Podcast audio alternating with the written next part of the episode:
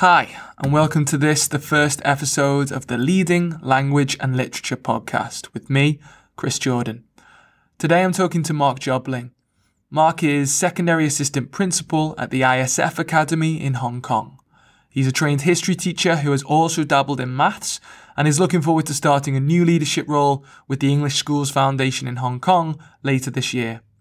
Before starting, it's worth mentioning that Mark and I have known each other for a few years, and I'm extremely grateful that he gave up his time to contribute to this, my first education based podcast. Although this podcast is primarily aimed at interviewing international leaders and international teachers of English, Mark was able to offer some insight on what it's like to lead a secondary school, as well as his thoughts on history education. We discuss his training in the UK and subsequent move to Asia, his step up into senior leadership at the ISF Academy, potential differences between staff and parental attitudes when working in a multicultural environment, his favourite era of history to teach, and thoughts on whether or not a knowledge rich curriculum is something to focus on within history as a subject. Lastly, I asked Mark about his mission statement, ethos, or central values should he one day open a school of his own abroad. Once again, thank you very much to Mark for offering his time and experience today I hope leaders, teachers, and potential educators can gain something from his insights.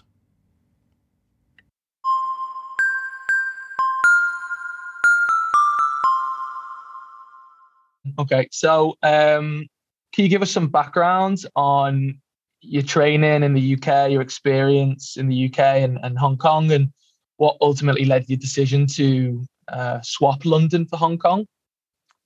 Yeah, so uh, I trained at the Institute of Education in London. Uh, both my parents were teachers, so mm. even though I thought that would probably be the one job, I wouldn't have gone into it as one that once I made that decision, I had a bit of background in what the life expect uh, entailed. Trained in London and then got a job at a great school called Haberdashers Aske's College. It's a state school in central London near Peckham. Very tough area, but brilliant school. I was there for five years very happy. Um, a few different middle leadership roles, head of year, advanced skills teacher, and was just, to be honest, looking to settle down in London and maybe move into senior management. And then my wife, who is a lawyer, got an opportunity to go to Tokyo for hmm. six months. And that really kind of opened our eyes to the international scene. So our move to Hong Kong was was a lifestyle choice more than um, a professional choice, really wanted to just experience living in Asia for a few years, mm. uh, and that was that was nine years ago. So yeah, it's, it's been you know, been going pretty well. I think it was a good good lifestyle decision. We've been very happy here. When when you initially moved to um, ISF in Hong Kong, you were correct me if I'm wrong. You were I think you were hired as a maths teacher when yeah. Um, yeah. So how did that kind of? I, I remember actually being on a football tour with you when you were applying for the the position of like deputy um, uh, principal for secondary. So how did that um, how, how did that come about in terms of applying for that job and, and what made you want to take the step up in Hong Kong? Uh, so yeah, came to ISF as a teacher and then I, I accepted the job as a classroom teacher.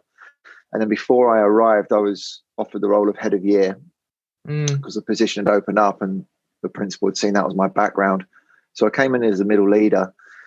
Um, and I mean, I just, I loved it being, being here and being free. I haven't worked in the UK like yourself where, you know, there's a lot of accountability. There's a big focus on league tables. I found sort of leadership roles there a little bit dispiriting at times because mm. it felt like we weren't focused on the important things. Whereas being at an international independent school, uh, you know, you were free to to try new things, and it was all focused on the students and, and the community. So I loved working in middle leadership here, uh, and I was always looking. I felt I had a bit more capacity and a, a, natural desire to do a bit more. So I was always looking to do a few extra things, um, sort of go beyond my role, and I sort of did some stuff developing our data and how we mm. use data at school. Did some stuff working with parents and sort of the parent workshops we offered. Um, and so it was it felt like quite a natural step moving into senior leadership it wasn't um, you know something i guess i'd i was interested i wanted to do more i was i was excited about it i didn't feel i was going into a role where i was just doing administration it was a role where I could have an influence on the students and the mm. parents mm. and, and the staff. Um, so yeah, the role came up after I've been here about four, four or five years in different middle leadership roles, mm. um, and I sort of jumped at it and um, fortunately was successful and and so yeah, that was it. So I went into a, a pastoral leadership position at the school.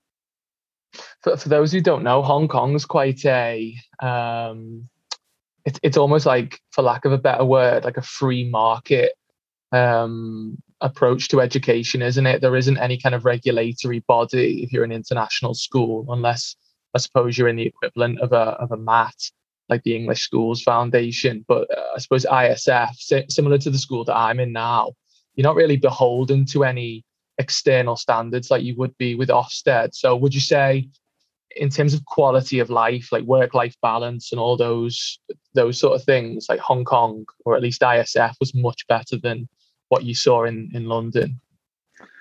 Uh, uh, yeah, I think the quality of life as a teacher here is incomparable to, mm-hmm. to working in a state school in the UK. Uh, there's some accountability. We're a member of the Council of International Schools, so we're accredited mm-hmm. by them. And being an IB school, we're accredited by the IB. Mm. But the the relationship you have with those governing bodies is completely different to Ofsted. Mm. Like they hmm. come in and they're like there is like a critical friend. They're looking for ways to support, you know, really celebrating the things you're doing well, making recommendations on what you can do even better. It's not a stressful process for leadership or for teachers at all. Uh, so that's definitely a part of it. Um, I think the other the other big things are the general engagement from students and parents is extremely mm. positive. Um, so you're, you're never fighting that. You're just sort of harnessing that energy. Um, and then also your your general timetable, your class sizes are much smaller than you'd have um, back home for for mm. us. So all those factors, yeah, your work life balance is is really good, and there, there's genuine opportunities to collaborate with your colleagues mm. during the working day. It's not like that doesn't feel like an add on you get you get a chance to sit down and say, right, let's plan this new unit or plan this assessment. Um, you know, it's yeah, it's it's terrific. It's very very mm. tough to imagine moving back, sort of having come mm. this side and seen an experience, not just it's not just about quality of life, is it? It's about enjoying how well you can do your job. Um, so moving moving out of that would be very tough, I think. Yeah, completely agree. Um, with that. With with regard to taking that step up, then so moving from a class teacher or head of year, um, did you ever feel like once you took on that deputy principal um, position that um, you know relationships that you'd previously formed with either members of the department or just the secondary school at large, eh, did you find that eh, difficult to deal with in terms of that step up um, you go from being like a friend to a line manager, or what was your experience of that? Yeah, um, so yeah, the role I stepped up to was assistant principal, um, and the, probably the the slightly unique thing of you know you move to Hong Kong, a new country, you come in with an intake of other new teachers, and you obviously become friends, but you're exploring the the island together. You're going to Lan Kwai Fong. You're, you're going on junk boats, mm. um, and then yeah, a couple of years later, I was line managing those friends. Um, so I, I, I didn't have any issues with it. I think it was very you know the colleagues I'm working with were very professional, and it, it, that made things a lot easier. But I did I have distanced myself socially with colleagues at work. Um, mm. You know, it's more of a professional relationship that I have rather than a, a social relationship. Um, I just I've, I've, just found that easier, and yeah, that's definitely worked for me. Do you think that because um, you're moving on to the English Schools Foundation, which is um, quite a big, um, I'm not sure whether to call it a company or um, what in Hong organization, Kong, yeah. Organization, that's the one. Um, do, you, do you feel like it'll be an easier, not an easier job, but maybe kind of it'll it'll allow for you'll you'll be able to skip that process of having to distance yourself from people um, by going straight in to a leadership role as opposed to a classroom role in the in your current school? Yeah, I think you know it's there's pros and cons, I guess, of both scenarios.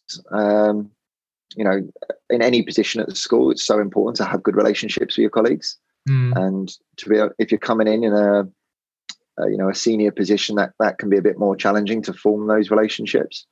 Um, so I'm I'm conscious of that, but at the same time, like you know, as you're suggesting, I don't I don't need to change relationships with anyone. I'm going in with a bit of a fresh mm-hmm. slate. So, um, you know, it'll be more about just getting to know people, getting to know how the school works, getting to know the students, uh, and building from there. So, yeah, I think it. I think it's easier going in into a senior position than than rising within one school. When you uh, uh, when you eventually got selected to do the um, uh, the the job of assistant principal, um, I noticed that you did the the masters with Bath. Mm. Um, I've seen quite a lot of educators in, in, in senior leadership, uh, international teaching, electing to do that one. Um, what led you to that particular masters above, you know, the IOE or any of the other the unis that offer it in, in the UK? Um, that's a good question. I guess, well, first of all, I think doing a masters, I, I think if you're interested in moving to leadership, I think it, it does help. Mm. I I did it. I sort of felt I had to because in in Asia in particular, it just seems so common that that other people do. So I thought if I want to make that move, I'll, I'll need it. But actually, I got a lot more out of it than I was anticipating. Um, and I, the reason I chose Bath, it was it was mainly because uh, they had such flexibility with their online courses. Um, that really appealed to me. At that time, uh, this was before I had children. I had different holidays to my wife. Obviously, she's not a teacher, so I wanted something which I could really choose when I was going to study, and I mostly did that during school holidays. And the Bath course, it looked interesting. The modules looked interesting. That's obviously important. But it was that flexibility which really appealed to me. Um, mm. And I would recommend Bath. I'm now doing a doctorate there. Um, just started that last year, and that was partly based on how much I enjoyed doing the masters what's what's the main kind of focus of the doctorate? Do you have one yet, or um, is is that still in the works? So, um, what I liked about the doctorate, you do get again a bit of variety. It's not just focusing on one issue. So you have to do four units, and then mm. from there you select what's going to be your main thesis. What I'm moving towards, what I think I'm most interested in, is sort of the social connections and the connectedness that kids feel to school. I mm. think that's particularly relevant given we've had a year or, or more of uh, disruption at school. Absolutely. So I'm, I'm, yeah, probably going to look at what are the factors that that help students feel connected to school, and maybe a little focus on peer mentoring, um, and sort of evaluate what impact that has, if if any. Superb. Okay. Um, in terms of your experience at management level within the Hong Kong International School, one I think one thing that may differ slightly depending on where you teach in the UK is the fact that it is um, a real mix of cultural backgrounds, ethnicities, beliefs, values, etc., etc., which makes it obviously a very diverse place, which is is obviously a positive, but it can lead to confusion, disagreements, and and perhaps in some cases conflict. Have you ever come across that in your experience? And have you seen strategies to deal with it um, in terms of how to, to rectify the situation? Uh, with, with regards working to colleagues not not had too much conflict to be honest. Um, although we've got a very multinational staff many come from a, a, range of Western countries, but they're, they're often quite a similar cultural background. And the, the kind mm. of person who moves to Hong Kong, you're probably going to have quite a lot in common with in terms of mm personality types and, and values. Um, at my school, we do have a lot of uh, Chinese colleagues uh, where there is a, that is a, a different culture. Um, but to be honest, it's it's one which is actually generally very positive to work with. Mm-hmm. Um, you know, people very much on board with the greater good and focusing on the students. So I've not mm-hmm. really experienced too much conflict. I think there's times where you need to be sensitive, and if you're having a one-on-one conversation with someone, um, I've, you know, I've, I've, had times where I've consulted consulted a colleague just say, look, I think I need to talk to someone about this. What's going to be a good approach? Mm. Um, I think that's something you'd probably do in most schools anyway. Uh, I think that's generally a good strategy. What I've found more challenging, so it's not really been so much an issue of cultural clash with colleagues, but more with parents. Mm. Um, and again, I, I, sort of mentioned that there's lots of positives about the local culture here, where there's uh, education and teachers have very high status. Um, that's very positive. But parents also very demanding, um, high expectations, um, and at times whereas you know being from the UK, I think generally we're quite direct. If if I want something, I'll tell someone that's what I want, and, yeah. and I'd expect them to come back to me. That's not so much the local culture here. Uh, people mm. much more indirect. You know, when I was sort of first few meetings I had with parents, it was it was only about half an hour into the meeting I really worked out what it was that they wanted. Mm. Um, it was a much more sort of indirect approach to get in there. So you, you sort of pick up those little nuances, um, but it's not really been a cause for any conflict. It's more just about having a bit of patience and a bit of understanding and a bit of sensitivity, I suppose. Mm, that I, I, I completely agree with that in terms of the parents and um, yeah, to a lesser degree the the staff. But I think with with regard to Hong Kong culture, there definitely seems to be an issue with or a difference between um, like power distance when it comes to um, how they perceive a leader and the role of the leader and their relationship with the leader and, and yeah. the way like a your typical um, teacher in the UK would. So yeah, I think that's that's superb advice for um, for anyone thinking about exploring like the Far East, uh, Hong Kong or China more specifically. Um, if we go back to something which um, you're really passionate about, uh, although you were hired as a math teacher, you are actually trained as a history teacher. Is that right? Yeah, I uh, yeah. The move as a math teacher was a funny one. It was I'd I'd taught a little maths in the in the UK, um, and when I was applying for jobs, I thought, "Wow, I'm a history teacher. I'll find a history job." But there, there weren't very many, mm. um, and I managed to convince ISF that yeah, my my maths was was good enough, um, and I taught key stage three maths for a few years. But mm. then when yeah, the opportunity to teach history when someone left, I said, "Oh, you remember? Yeah, history actually is my specialist subject. Uh, is there any chance I could move into the history department?" Um, and so yeah, moved moved into history and been teaching that ever since. That's got an unusual skill set. That that's um, it's got an enviable. Um, you sort of operating at two ends of the, the spectrum you know, there. I but, think I, I, really I think it made a huge difference to my my understanding of pedagogy, student mm-hmm. experience. It's made it a lot easier for me to line manage different departments. I line manage the maths department, but also when I've worked with colleagues in science or, or any other subject, you have that confidence that actually it's about teaching kids and it's about well organized mm-hmm. lessons and um, clear objectives and so on and it's not so much about the content knowledge so it, it was a brilliant experience for me mm. professionally mm. um, definitely developed my skill set yeah mm. um, as a history teacher then in terms of what what what era or what event or what person or what element of history whatsoever is is the most interesting thing which you've ever studied or been able to teach or are just generally interested in? Yeah. Uh, it's a tough question. I think I think it would be Russian history, uh, looking at the lead up to the revolution and then the establishment of the communist government. Mm. Um, so Russia from you know late 1800s up to sort of World War II, that kind of 50 year period. Um, and it's just I mean, it's almost, if it was a book or a movie, it'd be a real thriller, you know, real page mm-hmm. turner. It's just almost like every week there's a revolution, there's a war, there's mm. there's death, there's it's fascinating, um, really interesting, really exciting, uh, and also I like it because it you know it, it, helps us understand our world today, not just because okay we we get that background in the Cold War, which it obviously led to, and how that shaped the 20th century.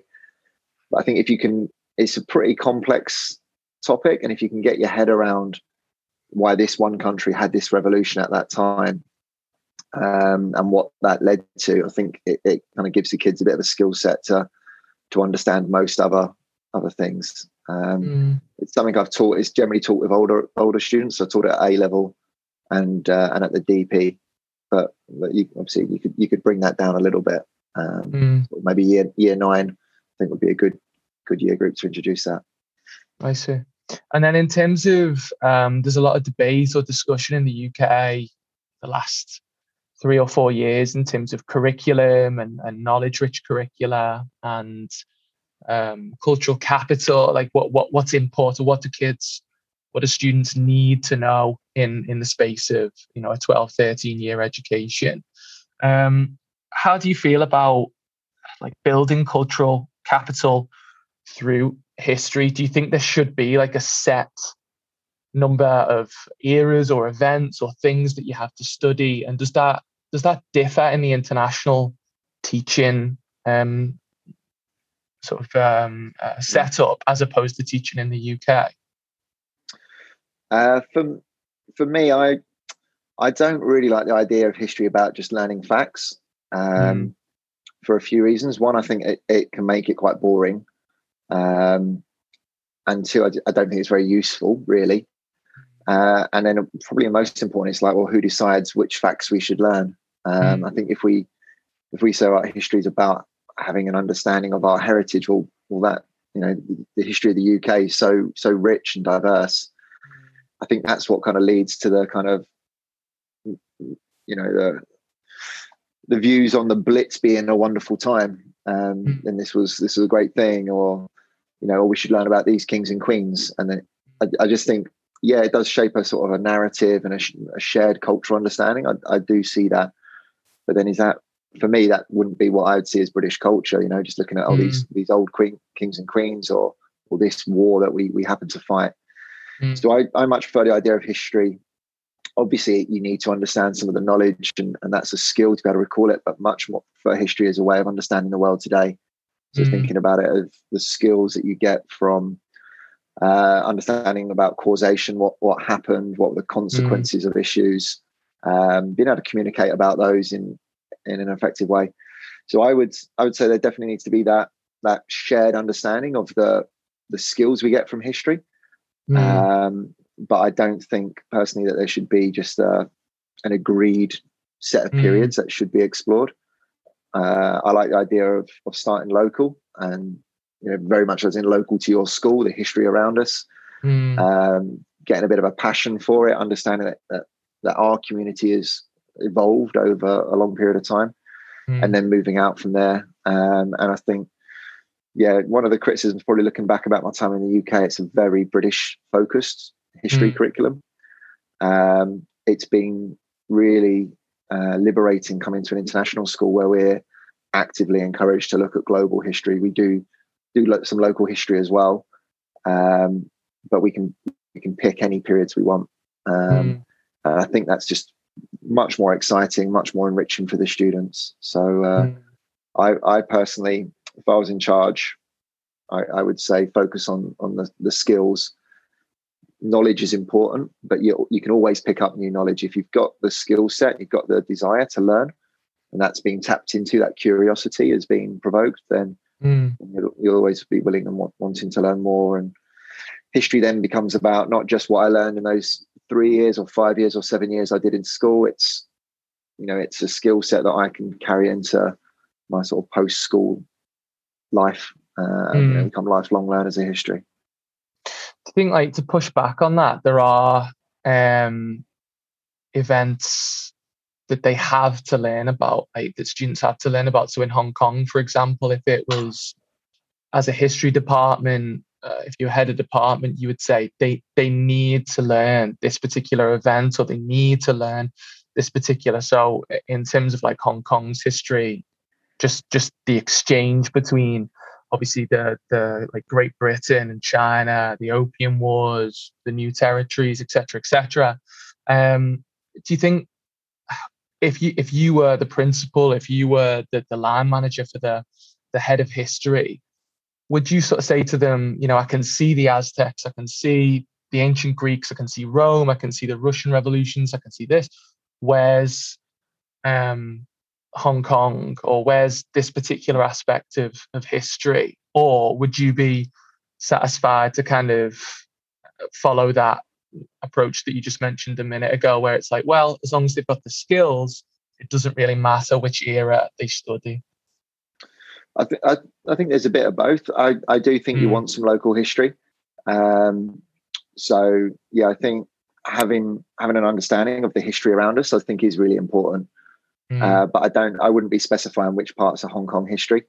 Mm. I think hmm. there's some interesting parts about, you know, at my current school, we we look at how Hong Kong was affected during World War II, and you know mm. the fact hmm. that there's some remnants of pillboxes you know, next to our school that kids walk hmm. past every day, and until they do this unit with us in year nine, they suddenly go, "Wow!" And then you know, I think that's that's really powerful.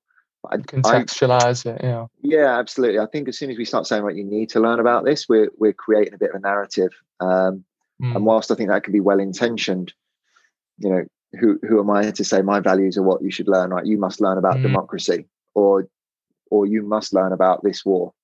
Yeah. Um, so I think I, I think even though that can be well intentioned, I, I I think doing some local history absolutely essential, and I would see it as local history and then moving out local, regional, global. Um, but yeah, I wouldn't be specifying content personally.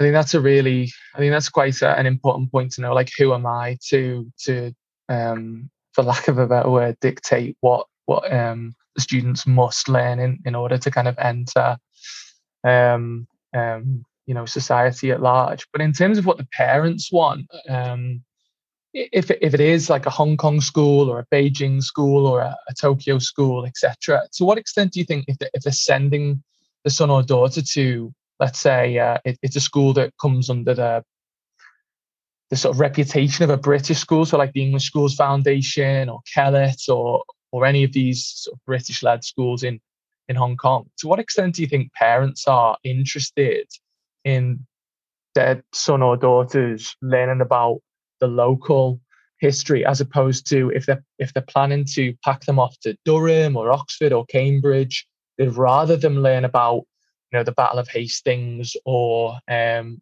uh, the First World War or more kind of Anglo-centric topics. Where where do you think parents and teachers stand on that?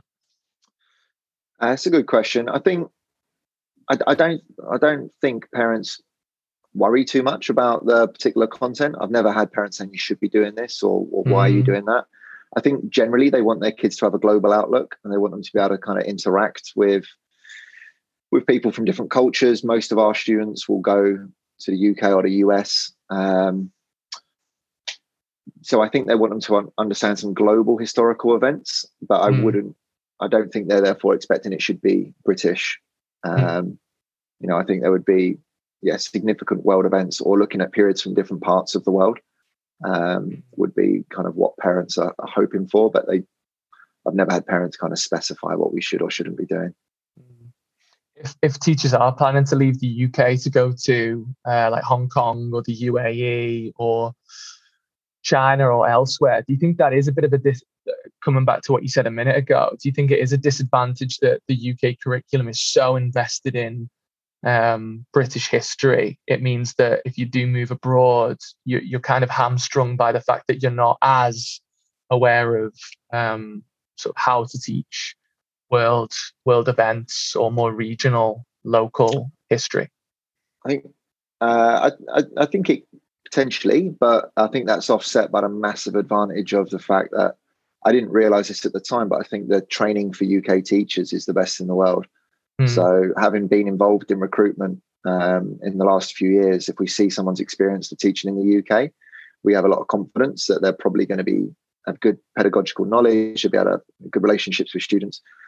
I think that's what's most important. Um, mm.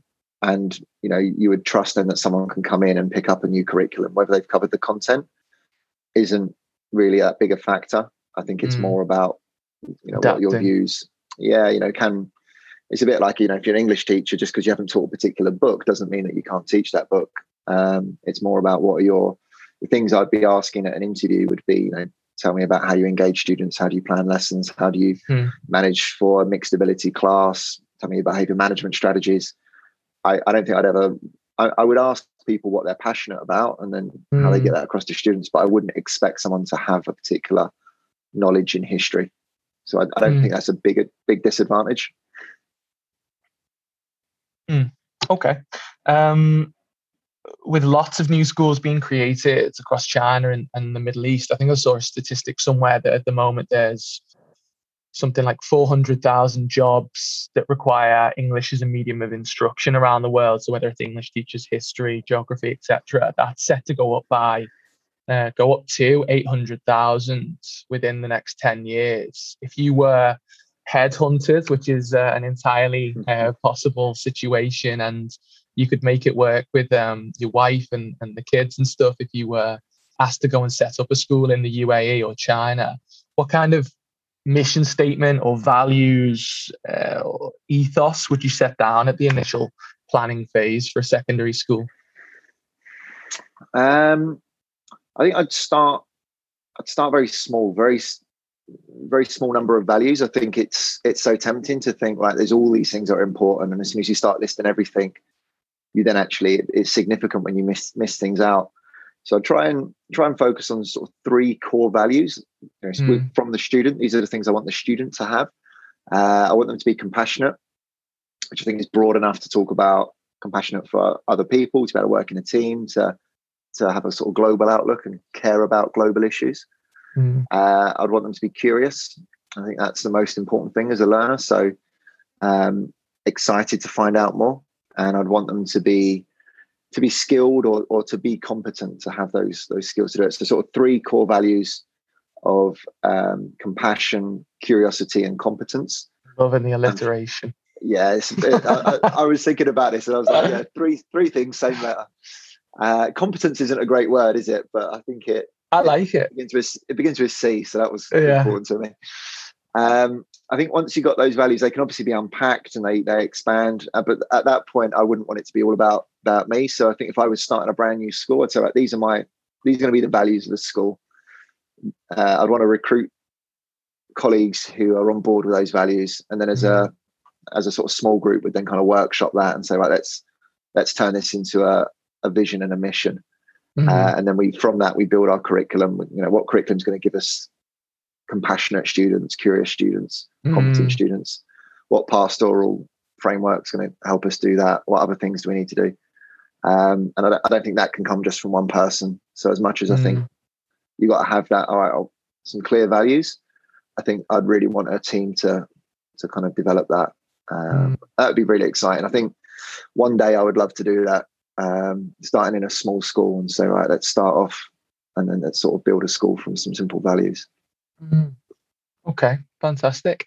Um, that's all I've got for you today. I mean, in terms of that, you, you kind of uh, pinched me a last question, which was, do you ever see yourself as being at the top of the um, the, the institution? But you've you've obviously answered that. So I think all that uh, remains to be said is uh, thanks a lot for giving me your time today, and best of luck in your new position come August. Thanks a lot, Chris. Absolute pleasure to speak to you. Cheers, Cheers Mark.